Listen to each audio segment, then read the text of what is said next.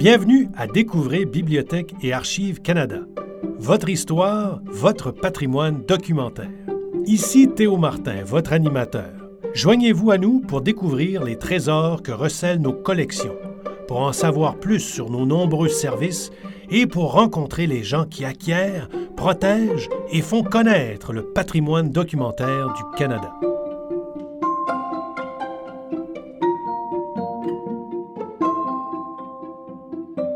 Bienvenue à Trésors dévoilés. Dans cette série de balados, nous vous présenterons certains objets de la collection de Bibliothèque et Archives Canada, ou BAC. Dans chaque épisode, nous discuterons avec un employé de BAC pour mettre en lumière un élément qui, à son avis, représente un véritable trésor de la collection. Il peut s'agir de pièces rares, parfois inhabituelles ou précieuses, ou d'articles ayant une importance historique. Peut-être nos experts auront-ils également une histoire intéressante, voire fascinante, à vous raconter. Tous mettront certainement en valeur notre vaste et riche collection qui constitue le patrimoine documentaire partagé par tous les Canadiens. Et maintenant, voici l'épisode 15, Le prince du Canada.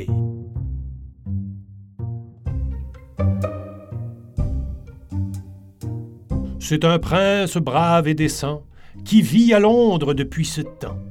Beaucoup des gens le voient quotidiennement dans l'Exchange où il se promène souvent. Pour l'observer nos coutumes inusitées, certains l'appellent le prince du Canada.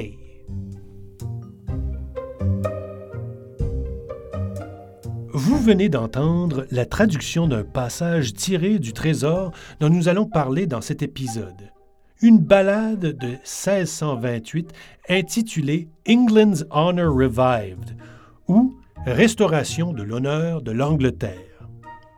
Notre invité d'aujourd'hui est Megan Scanlon, bibliothécaire principale à BAC.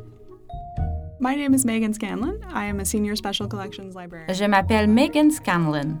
Je suis bibliothécaire principale des collections spéciales à Bibliothèque et Archives Canada. Je travaille avec la collection des livres rares depuis un peu plus de dix ans. Megan, parle-nous du trésor de cet épisode. England's Honor Revived uh, is a broadside. England's Honor Revived est un in plano qui a été publié vers 1628. Un in plano est une feuille imprimée d'un côté seulement.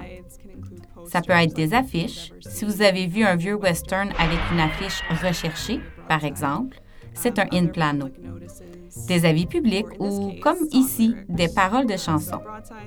Les in plano sont donc des publications éphémères.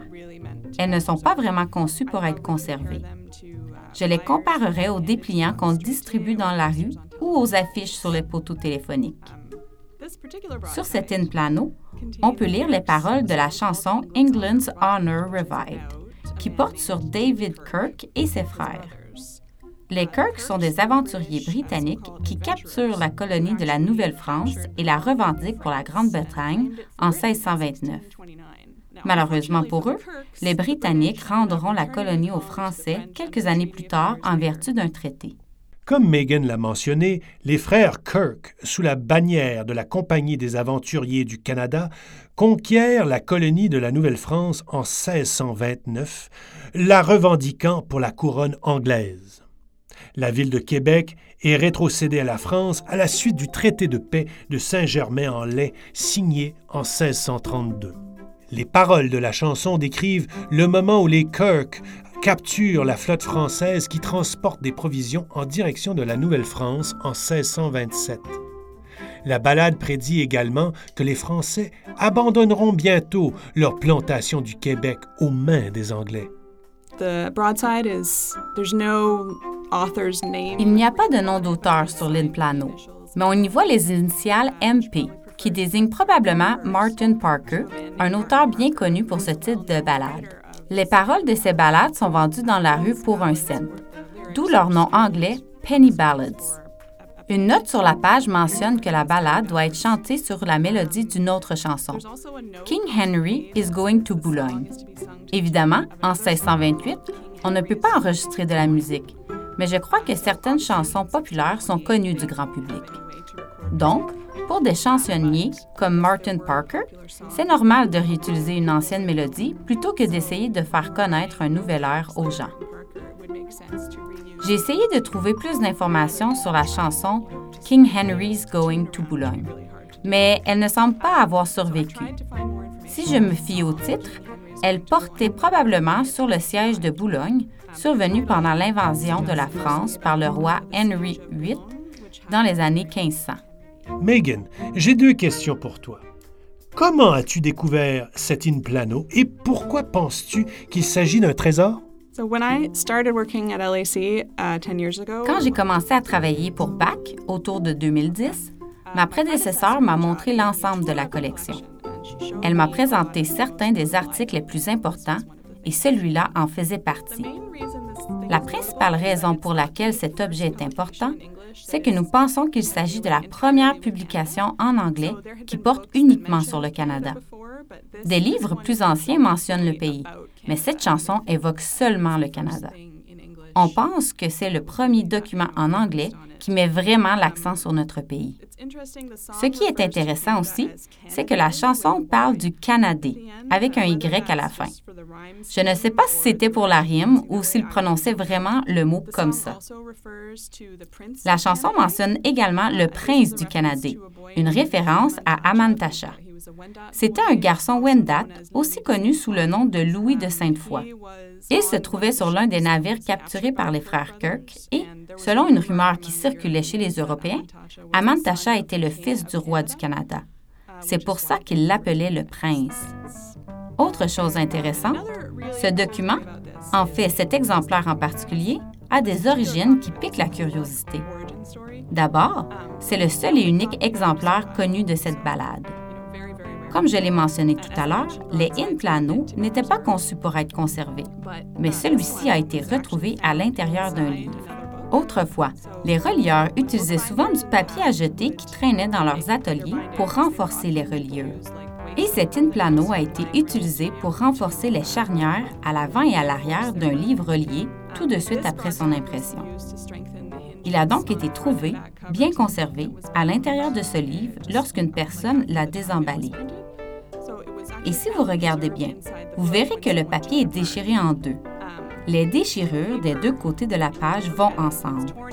Heureusement, le papier est déchiré entre deux colonnes de texte, ce qui permet de le lire au complet. Un des morceaux était utilisé à l'avant du livre et l'autre à l'arrière. Si vous regardez le papier, vous voyez clairement les lignes de colle. C'est vraiment intéressant. Un des aspects intéressants des livres rares, c'est leur côté physique, le fait que ce sont des objets historiques.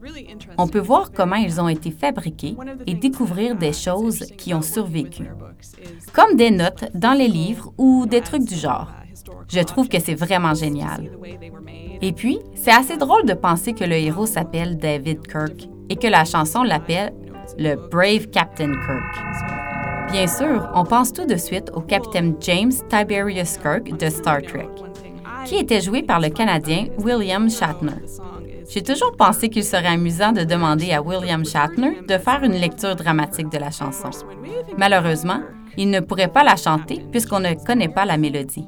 Megan, puisqu'on ne peut pas demander à William Shatner, peut-être que tu pourrais nous chanter cette ballade? No, because the tune doesn't survive. I mean, I Hmm, bet you. impossible, vu que la mélodie n'a pas survécu.